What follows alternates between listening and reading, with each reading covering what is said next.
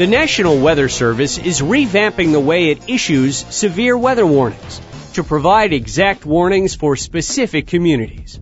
InfoTrack's Roy Mackey is back with the story. Roy?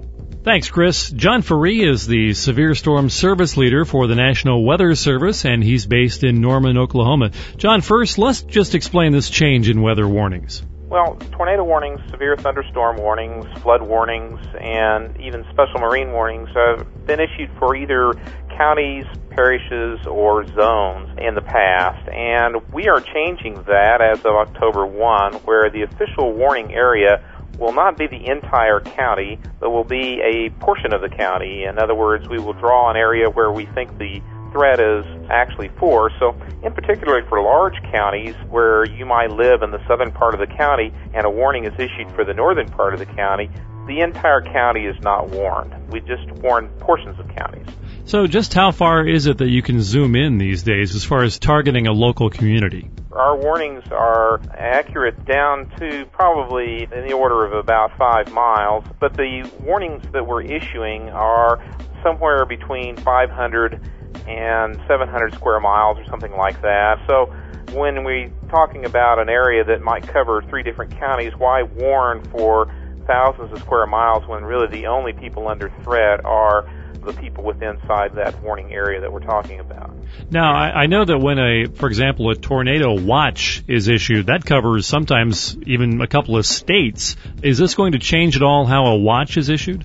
No, this doesn't change how the watch is issued, and we would still encourage folks to pay attention to the watch. The watch says the conditions are favorable for the development of a tornado, and the warning, of course, is the more imminent threat we expect people to uh, take cover immediately when we issue a warning. There are probably several benefits to these new warnings that the average layman wouldn't even think of, right?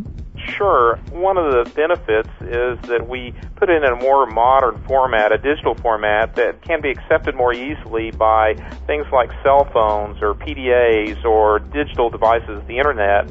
And even TV stations will be able to zoom in on the area that's under warning a little bit more finely, and we hope that over time, by covering less area with our warnings, that people will get fewer warnings for their particular area, and therefore they'll have more confidence that the warning is indeed something they need to pay attention to and should take cover immediately.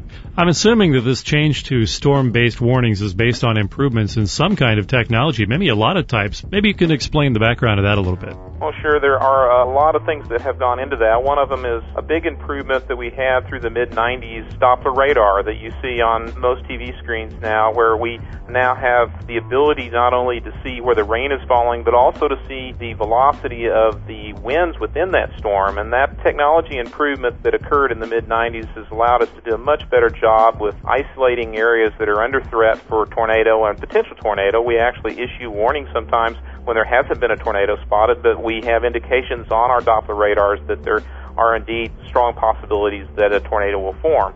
That's one of the things that have allowed us to do this. The other part of that is we have much better geographic information than we used to. Geographic Information Systems is the name of that, and a lot of the data that is available to us in that format has to do with populations and census data and all types of information. So we have better mapping, we know where the neighborhoods are, and we can do a better job with describing that area. John, what about the weather alert radios that some people have? Many of them can set off a warning tone only when, you know, when a warning goes off for your specific county. Is that technology in these radios going to change somehow to reflect these improvements?